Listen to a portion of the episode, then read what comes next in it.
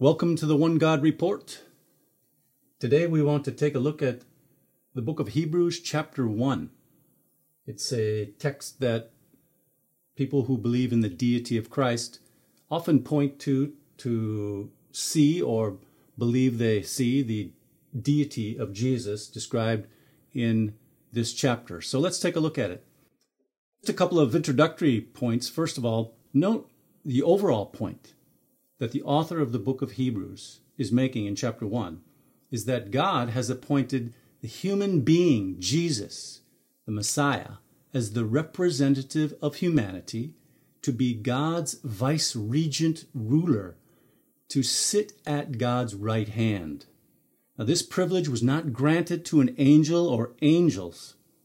This theme that God has appointed a human being to be at his right hand fits the overall theme of the book of Hebrews in that the Messiah Jesus is greater than Moses. He's a better high priest than Aaron. He gives a better rest than Joshua. He brings into effect and mediates a better covenant with a better sacrifice, and on and on. Everything about Jesus is better than what was given in the Torah of Moses. Yes, the Torah was good, but it was a type, was a copy or a shadow, an outline of what was to come. And Jesus, the Messiah, is the one who brings these good things to come. So if the author of the book thought that Jesus was God, there would be no reason for him to make the point that he's greater than angels, like he does in chapter 1, or that he's greater than Moses or greater than Aaron. That would be kind of a silly argument if he believed that Jesus was God. Now, the second point is, in an introductory way, there are some translation issues in this chapter, specifically translation issues that make it sound like Jesus was some kind of a co creator of the material world in the book of Genesis. Now, we'll look at these issues in the text and discover that the author never calls Jesus the creator of the universe. Okay, let's dive right into the text and look at verse 1. Well, We have a few different translations here available. Uh, I'll read verse 1 to start. I'm reading from the Revised Standard Version, and we can note some differences as we go along. Hebrews 1 1 says, In many and various ways, God spoke of old to our fathers by the prophets. Let me read verse 2 too. But in these last days, he has spoken to us by a Son, whom he appointed the heir of all things, through whom he also created the, my translation says, world. We're going to talk about that word a little bit in just a minute. But let me just point out a couple of things, and if you guys have some other observations, one of the things I would note is that this first chapter of the book of Hebrews, like the rest of the book of Hebrews, and like the rest of the New Testament, consistently differentiates between God on the one hand and Jesus on the other. Jesus is not God. You can see this right in the very first verse of the book, where in many and various ways God spoke. That's not the Trinity. That's not Jesus. If Jesus is God, this is not Jesus. We can see who this God is. He's the God that is also known as the Father, the one God. And it's that God. Jesus is not included in the this author's delineation of who God is. This is God right here. God spoke, and God is going to speak through the prophets, and God is going to speak through the Son. Jesus is the Son. He's not God. He's differentiated from God right in the very first couple verses of this book. Yeah, I think that's important to note because it gets a little bit fuzzy later on depending on translations. And so, right from the get go, you have long ago God spoke through the prophets, but he's saying there's going to be a difference coming here. He's spoken to us by a son. But it's still God speaking? It's still God speaking, and then it differentiates. It's very clear that there's two different. God is basically choosing to speak through two different mediums. Mm-hmm. And of course, he had Jesus as his son, and the word comes through his son in the New Testament. We know, I don't have the verses in front of me, but many times Jesus said, These words I speak to you are not my words. I speak what the Father tells me. So we know everything he spoke did not come from him, but from the Father, which delineates an order that God is greater than Jesus, because he's God and Jesus is his son. And they're two different beings there. Right. And look, it, even in, I'm just looking at down a couple of verses later at the end of verse 3. It's talking about Jesus. When he made purification for sins, he, this is Jesus, of course, sat down at the right hand of the majesty on high. Now, the majesty on high is God. Mm-hmm. Jesus made purification for sins and sat down at the right hand of the majesty. That would mean that Jesus is not part of, in any way, he's not the same being or something of the majesty on high. And this is over and over again in this book. Even the continuation of verse 2 whom he, this is God, whom he appointed heir of all things. God appointed Jesus heir of all things. Mm-hmm. That doesn't work if Jesus is God. If Jesus is God, he doesn't need to be appointed heir of anything. And I think it really goes back to the whole biblical narrative, right back to Genesis when God made man to have dominion over all that God created. Mm. That's what this is saying. God's plan for mankind is happening through Jesus, the man Jesus. Man has been appointed by God to be heir of the earth, and especially through our representative Jesus, who is now uniquely at the right hand of God. Mm-hmm. Now, the last phrase in verse 2 is one that has, I remember when I was a Trinitarian, would cause me to think, oh, Jesus must have some kind of deity in him. Especially the way it's translated. It says, through whom he also created the world, my translation has.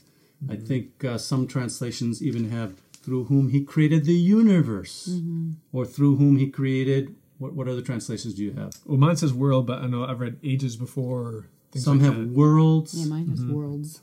And see, this is where we should be able to look at the Greek original some. And unfortunately, I don't think people have been real honest with their translations here. The word in Greek is aeons, through whom he has created the ages. Mm-hmm. Now, note, as I said in, in the introductory comments, that Jesus is not the one who is creating here. The one who is creating, or making in this case, is God. God is making. Jesus is not making anything here. When I was a Trinitarian, when I thought, uh, when I believed in the deity of Jesus, I was thinking that somehow Jesus, that he was the maker here. It, no, God is the maker through Jesus. Yes, there's some kind of a role that Jesus has, but Jesus is not the maker. And even if you translate mm-hmm. the word as universe or world, whatever, Jesus is not the maker. Mm-hmm. God is the maker through him the ages. God makes the ages through Jesus. Now, what does this mean? We should at least be willing to consider other possibilities, and that this is not the idea of the material universe. It doesn't include the planets and the stars and the Milky Way and the rocks and the trees on earth. It's the word ages. We have in the biblical concept that with a human being, yes, with an individual human being, ages have come about, starting, for instance, with Adam. When Adam was made, that began the age of, with humanity, and even specifically a people for God. Another good example is Noah. The whole world that Adam knew was destroyed, and a new age came about through one man, through Noah and his sons, of course, but really through one man, Noah. And in the same way, through Jesus, God is made the ages. The current age has been made through Jesus, in which God is gathering a covenant people. And by the way, with the new age being made, there's always the idea of God's people being formed within that age. I think we can see that with Abraham. Likewise, Abraham is somewhat parallel. Abraham was one man, and through him, God brought about a covenant people that were existing with other non covenant people on the earth. And even so now with Jesus, since Jesus has come, there is a called out community of people that are made in this age that is going on at the same time as unrighteousness. In the next age, in the world to come, of which the writers of Hebrews speaks in chapter 2 and verse 5, in the next age, the world will be in righteousness. And that age too, and the community of believers that are in it were brought about by God through Jesus. Mm-hmm.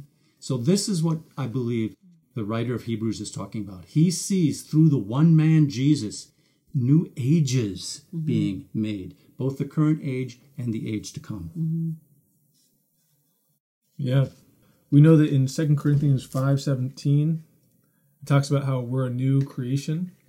And Romans 5 17, for by one man's trespass, death reigned through that one man. So we get the sense of something entering through a man, through right? one man. Mm-hmm. So death reigned through Adam.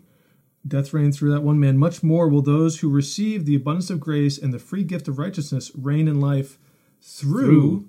So this is the idea of this new creation reigning through Christ, like what you said, the restoration of man. We're, yeah. we're put on a rightful place. We're able. To, we're given the authority that we lost. The creation is going to be restored through the righteousness of Christ. And you know, I think people forget that that this is biblical theme is that through it, one individual person, God works, brings about. Mm-hmm. Through Adam, he brought about all of society that we know. Mm-hmm. Well, really, again, then through Noah, one man. Mm-hmm. Through Abraham, one mm-hmm. man, when God called Abraham, one man, he said, I'll make your descendants as great as the sand on the seashore. Mm-hmm. Through one man. And it's through the one man, Jesus, that God makes the ages. Mm-hmm. This age, the age to come, and maybe even the age as, as paul says in another place the ages to come. Mm-hmm. in the ages to come god will pour his grace out upon mm-hmm. us in the book of ephesians. Mm.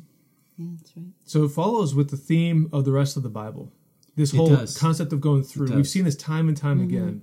In some ways i think what we're saying here is being all former trinitarians we're just saying maybe a little bit of a challenge. Try to look at this book from a different framework. Mm-hmm we're, we're looking at, oh, mm. I see God is differentiated from Jesus. I see that God is, Jesus is not God. He, the author separates Jesus from God. He's not calling Jesus God in these first few verses. Mm-hmm.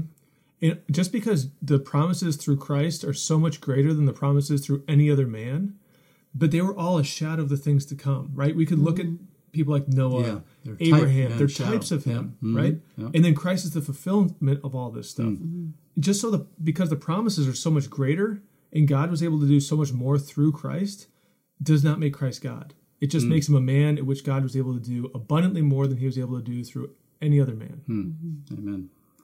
Before we leave verses 1 and 2, we should point out that whereas God spoke in various ways in the past to the fathers by the prophets, it's only in these last days that God has spoken to us by a Son. That is, there was no pre incarnate Son that appeared in the Old Testament or through whom God spoke to the fathers. God has spoken through the Son only in these last days. As the author of Hebrews says again in chapter 9, verses 26 to 28, Jesus has so far come only once, not multiple times. And when God sends Jesus back to the earth, it will only be the second time that Jesus has been here. Here's Hebrews 9 26 to 28. But as it is, he has appeared once for all at the end of the ages to put away sin by the sacrifice of himself. And just as it is appointed for men to die once, and after that comes judgment, so Christ having been offered once to bear the sins of many, will appear a second time, not to deal with sin, but to save those who are eagerly waiting for him. In other words, Hebrews 1 1 and 9 26 to 28 eliminate any possibility of the so called pre incarnate appearances of Jesus. Jesus has appeared once, and he will appear a second time the next time he comes will be the second time that he's come to earth. Okay, let's look at verse 3. my translation says, He, talking about Jesus, reflects the glory of God and bears the very stamp of his nature, upholding the universe by his word of power. Now, again, if I'm reading this, it's not fair to the average person that can't read a little bit of Greek. These translators, they're not being fair in their translation. There's some things here that just are not right. First of all, note that in the first phrase, he reflects the glory of God. The of God is not in the text. I think you could have put it in italics, and it's probably what it means, but it should have been in italics. It's talking about Jesus, of course. He reflects the glory. That means Jesus is not the glory himself. Is that understandable? Mm-hmm. If he's reflecting, like Moses when he went up to Mount Sinai, mm-hmm. he came back and he was reflecting the glory of God. But that was a fading glory. And Paul makes this point. The glory of Jesus reflecting God is not fading. So he's reflecting the glory. And now this translation says he bears the very stamp of his nature. Okay, fair enough. What other translations do we have? Go ahead. Mine says the exact image of his person. An image of his person. Mm-hmm. Interesting. What do you have? Is that that's the King James? What is that? New King James. New King James. Okay. Uh, ESV is the exact imprint of his nature. Okay, I think these are getting the sense of what it means. Mm-hmm. And again, we can see that the author is telling us that Jesus is not God.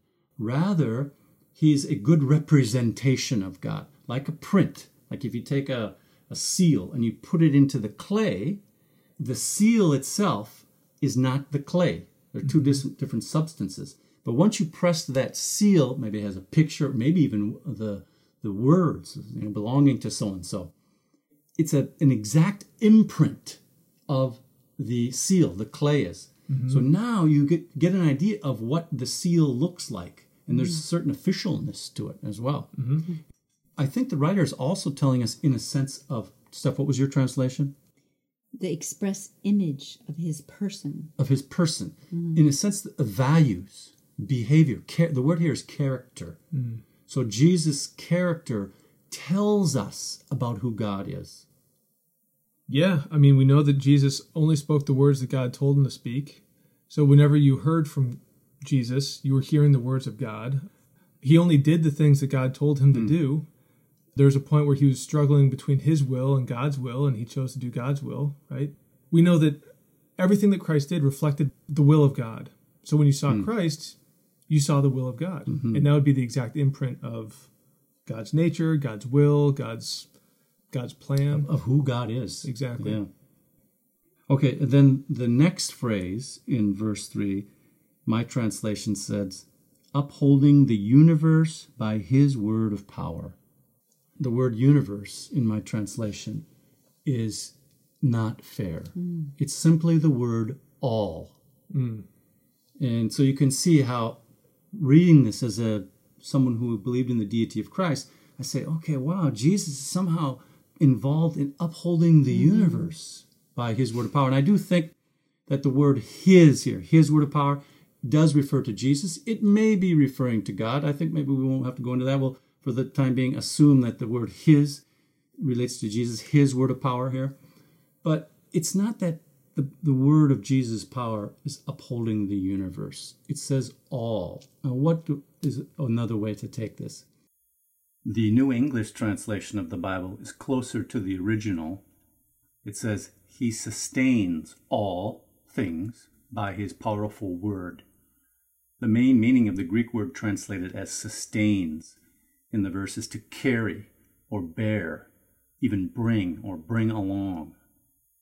As we saw in a previous episode, I believe that the author of Hebrews is here describing the same phenomenon that Paul described in Colossians 1:17 and Ephesians 1:21. Jesus has been made the head, the authority of all powers and authorities in this age and in the age to come. The man, Jesus Christ, has been granted by God to be the one who continually keeps and bears all authority He's subject only to God. Like also in Ephesians 1 21 and 22, it says, far above all principality and power and might and dominion and every name that is named, not only in this age, but also in that which is to come. And he put all things under his feet and gave him to be head over all things to the church. Yeah, I think that's the same idea. This, the He is God, has made him, him, there is Jesus, Mm-hmm. to be head over all things. Yeah, he put all things under his feet and gave him to be head over all things to the church. Yeah, this so fits perfectly. So if you look back in Hebrews, he upholds all things by the word of his power. All things, yeah. if you're the head of something, who upholds the head of things, right? Who makes the decisions? Who sets the structure, right? The head of that organization. And we see in uh, Ephesians, and really starting in 1 verse 20, he worked in Christ when God raised Christ from the dead and seated Jesus at God's right hand in the heavenly places. So God made him second in command Mm-hmm. under God, far above any other authority. And then verse 22, it says, well, what's his main role? His main role, he gave him as head over all things to the church. Mm-hmm. That all things mm-hmm. seems to relate back to Hebrews, where he says, and upholds all things by the word of his power. Yeah. Yeah, I think so. I think this is a, mm-hmm. a very close parallel. I think so too. That he yeah. sees the authority of Jesus given to him by God over all. Mhm. And the continuation of verse 3 again very clearly differentiates between God and Jesus, and that Jesus is not God. I still hear people saying that Hebrews 1, they see the deity of Jesus in it. Look at, try to read it from a different perspective, and I think you can see in the latter part of verse 3, just like we have in some of the other phrases up above, this is that Jesus is not God in this author's mind. When he, that's Jesus, had made purification for sins, he sat down at the right hand of the majesty on high. I would maybe challenge the listener to go back to Ephesians 1 20 through 22. This perfectly fits with those verses because we see God raise Jesus from the dead, sit him at his right hand. We see him give him all authority, far above all other rule and authority and power and dominion. So then we can see that the word of Jesus is the word of his power, the word of Jesus' power, it is over everything. And then at the at that whole section ends with not only in this age, but also in the age to come, which we've been talking about how through whom in verse uh, Hebrews 1 verse 2, God also made the age to come, The ages. Yeah. or ages Mhm, yep. even, yeah. And this verse is clear that Jesus is not God. I'll say it again. He sat down at the right hand of the majesty on high. Is only the Father the majesty on high? Is not Jesus part of the triune God? Shouldn't the majesty on high be the triune God? hmm It doesn't make sense. You cannot read this in a Trinitarian or deity of Christ mindset. I don't think you can if you really pay attention to it. He says the same thing again in this book a couple of times. I, I'm going to look at Hebrews 8, verse 1 for a second. Now, the point in what we are saying is this we have such a high priest, one who is seated at the right hand of the throne of the majesty in heaven. You see, Jesus is not part of a Godhead. He is seated at the right hand of God, of the majesty in heaven. Hmm. And that's what the book of Hebrews is saying. So, Hebrews chapter 1 clearly differentiates between God, the majesty in heaven, and Jesus Christ, who died. He made purification for our sins through his death, and then sat down at the right hand of the majesty on high. Verse 4 having become as much superior to angels as the name he has obtained is more excellent than theirs. Now, this is going to be a main point that the writer wants to make in the rest of chapter 1 that Jesus Christ, the human being Jesus Christ, is superior to angels. An angel was not put by God at God's right hand, a human being was. And he wants to make that point because he's going to say, look, we have a better covenant with God than even the covenant of Moses. Because at the very end of this chapter, in the beginning of chapter 2, he's going to say, We must pay closer attention to what we've heard, lest we drift away. For if the message declared by angels was valid, and every transgression or disobedience received a just retribution, how shall we escape if we neglect such a great salvation? It was declared first by the Lord, that's Jesus, and it was attested to us by those who heard him, while God, differentiated again from Jesus, also bore witness by signs and wonders. So he's going to say the covenant that we have with God is even more serious than the covenant mediated by angels. That's the Torah. See, the, in the mm-hmm. Jewish world, the Torah of Moses was mediated, brought by angels. And mm-hmm. that's what this writer wants to say. We have a better covenant. We have a better high priest. Mm-hmm.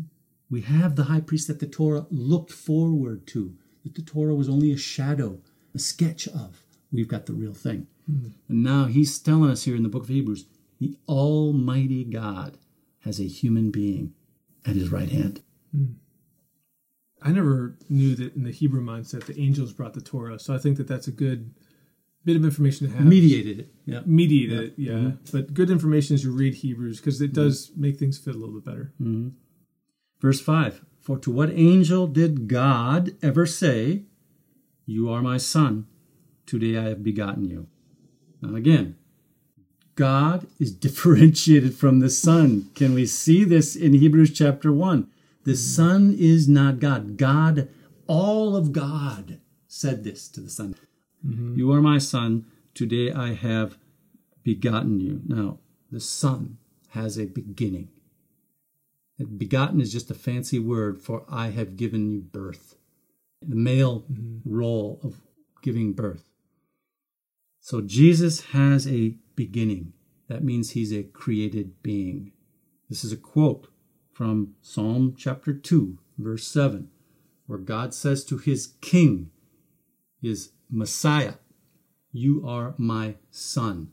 A title for the Messiah is the Son of God, and he has a beginning. He's been brought forth by God. It's a human being. This is what the author wants to say. It's not an angel mm-hmm. that it's that God puts at his right hand. You are my son. And again, he quotes here 2 Samuel chapter 7. I will be to him a father, and he shall be to me a son. This is God's promise to David that David would not lack an heir on the throne. There's only one divinely ordained monarchy on the earth the Davidic monarchy. God said, This is my king. One divinely ordained monarchy that God said would not end. It's the Davidic dynasty. Mm-hmm. Right? All these kings of England want to claim a connection mm-hmm. to the Davidic dynasty because they know in the Bible that it was divinely ordained forever. Mm-hmm.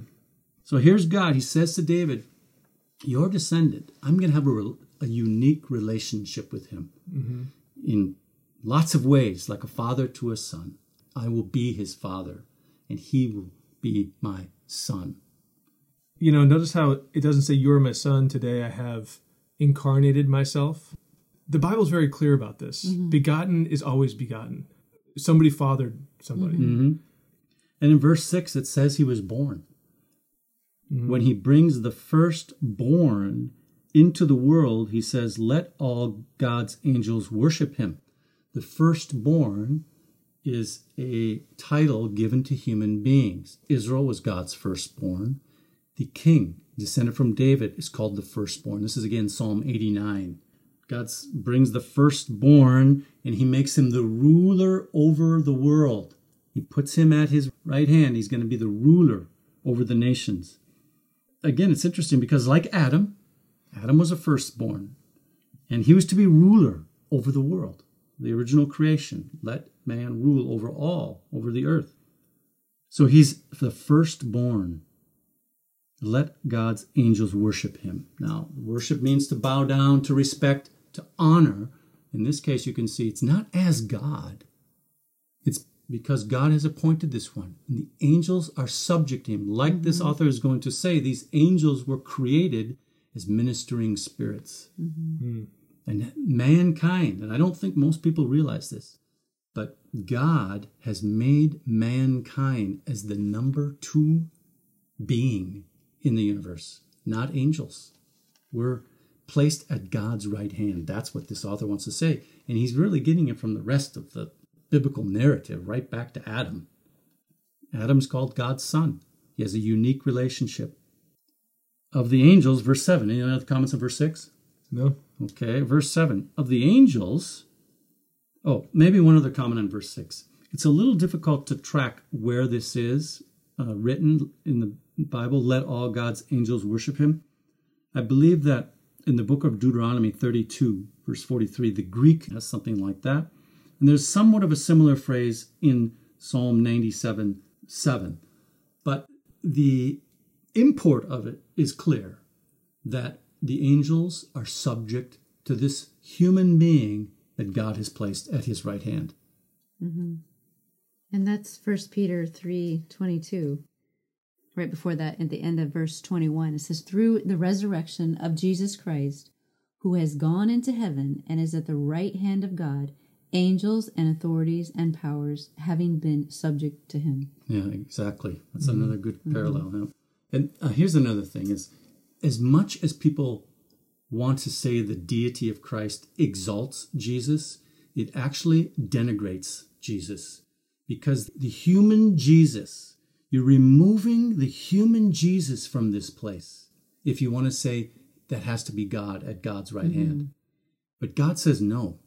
God says that human person, Jesus of Nazareth, raised from the dead, that human person mm-hmm. is at my right hand. It's Satan, man's adversary, that would say, No, it can't be man at God's right hand. Mm-hmm. You see, God says, Uh uh-uh. uh Mankind, you're at my right hand. And the chief representative is Jesus the Messiah, risen from the dead. Mm-hmm. So, verse 7 now. Of the angels, he says, who makes his angels winds and his servants flames of fire. Okay, so they have a service role. But of the Son, now getting to verse 8, we get into some more interesting translation issues. We will stop there for now and plan to continue examining the rest of Hebrews chapter 1 in an upcoming podcast. We will see if Jesus the Messiah, the Son of God, is called God in Hebrews chapter 1 verse 8 and we will ask why the author of Hebrews quotes Psalm 102, which describes Yahweh as the creator of the heavens and the earth. Is the author telling us that Jesus is Yahweh? This is Bill Schlegel for the One God Report podcast. If you enjoy the podcast or YouTube channel, please follow us and rate the podcast and write a review on iTunes or wherever you get your podcasts. That will help others find us as well as share us on social media. For constructive discussion, you are welcome to join the One God Report Facebook group. Yishma'u anavim v'yismachu. The humble will hear and rejoice.